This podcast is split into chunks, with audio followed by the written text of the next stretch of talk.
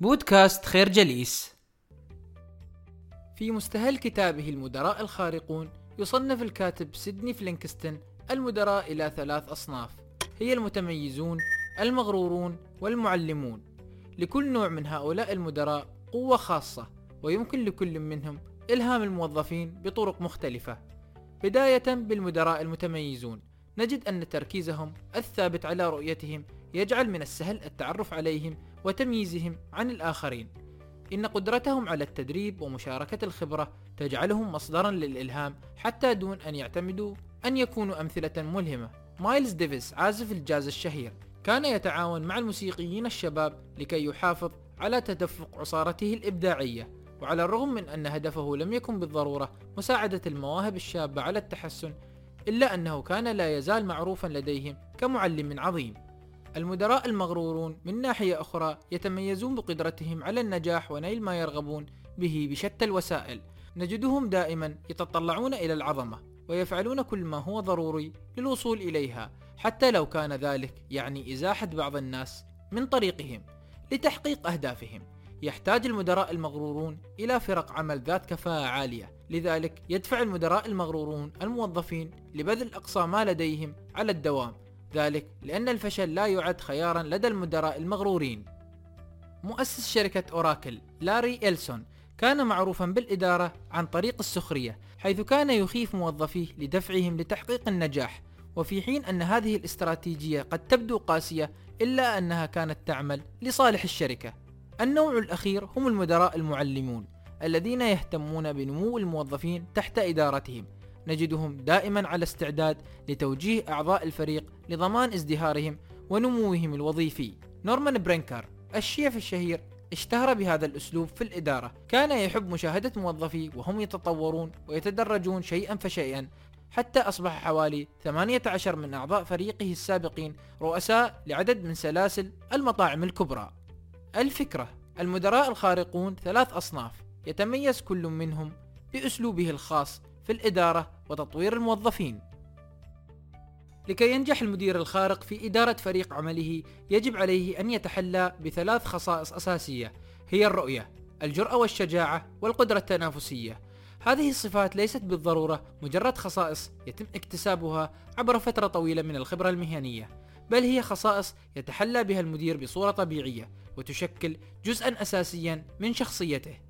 عندما يرى الناس مشكلة أو عواقب أو عراقيل يرى المدير الخارق فرصة للابتكار وإيجاد الحلول. هذه القدرة التي تجعل المدير الخارق شخصا صاحب رؤية. يتمتع المدراء الخارقون بالجرأة والشجاعة وحب المغامرة سواء في ميدان العمل أو على المستوى الشخصي.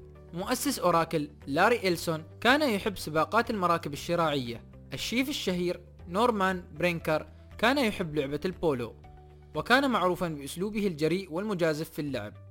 روبرت نويس أحد مؤسسي شركة إنتل كان يمارس رياضة الجري في شوارع بالي خلال موسم الرياح الموسمية. الفكرة المدراء الخارقون يتمتعون بالرؤية الثاقبة الشجاعة وروح التنافس.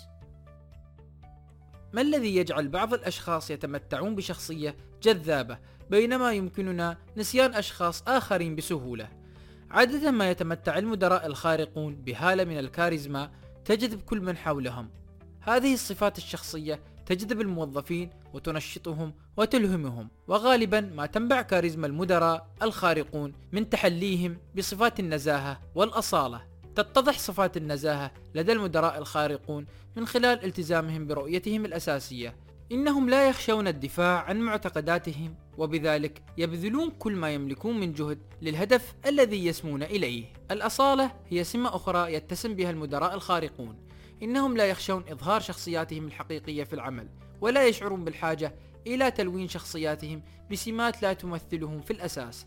بدلا من ذلك يتيح المدراء الخارقون لكل من يتعامل معهم في مجال العمل بأن يتعرف عليهم بصورة شخصية حقيقية لا تشوبها أي شائبة أو تصنع. يتذكر موظفو شركة هوسبيتال كوربوريشن الأمريكية مؤسس الشركة تومي فيرست كرجل عائلة. حيث كان يقضي جزءا من وقته أثناء رحلات العمل في كتابة رسائل إلى أبنائه الذين كانوا يدرسون في الجامعة.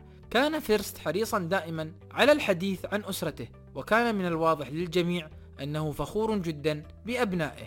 الفكرة تنبع كاريزما المدراء الخارقون من تحليهم بصفات الأصالة والنزاهة وعدم التصنع.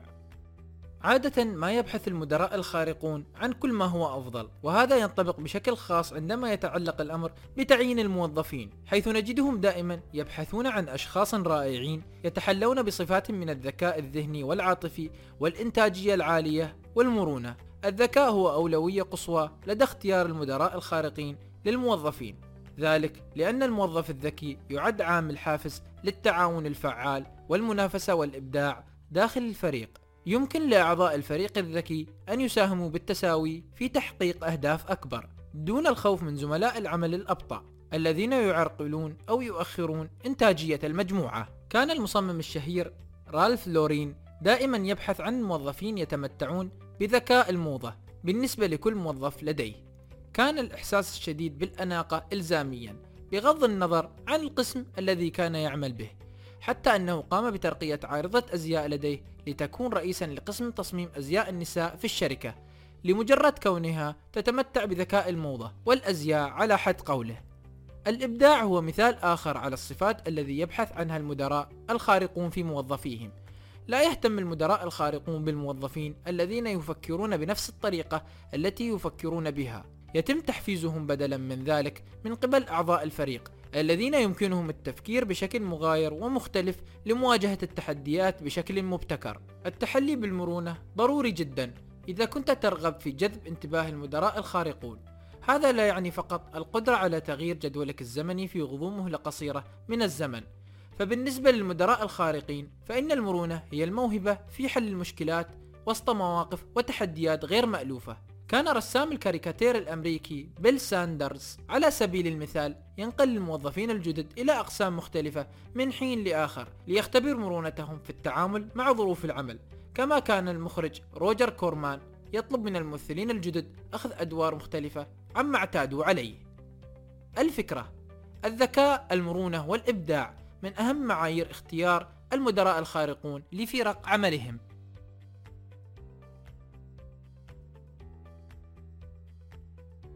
نشكركم على حسن استماعكم. تابعونا على مواقع التواصل الاجتماعي لخير جليس. كما يسرنا الاستماع لآرائكم واقتراحاتكم. ونسعد باشتراككم في البودكاست.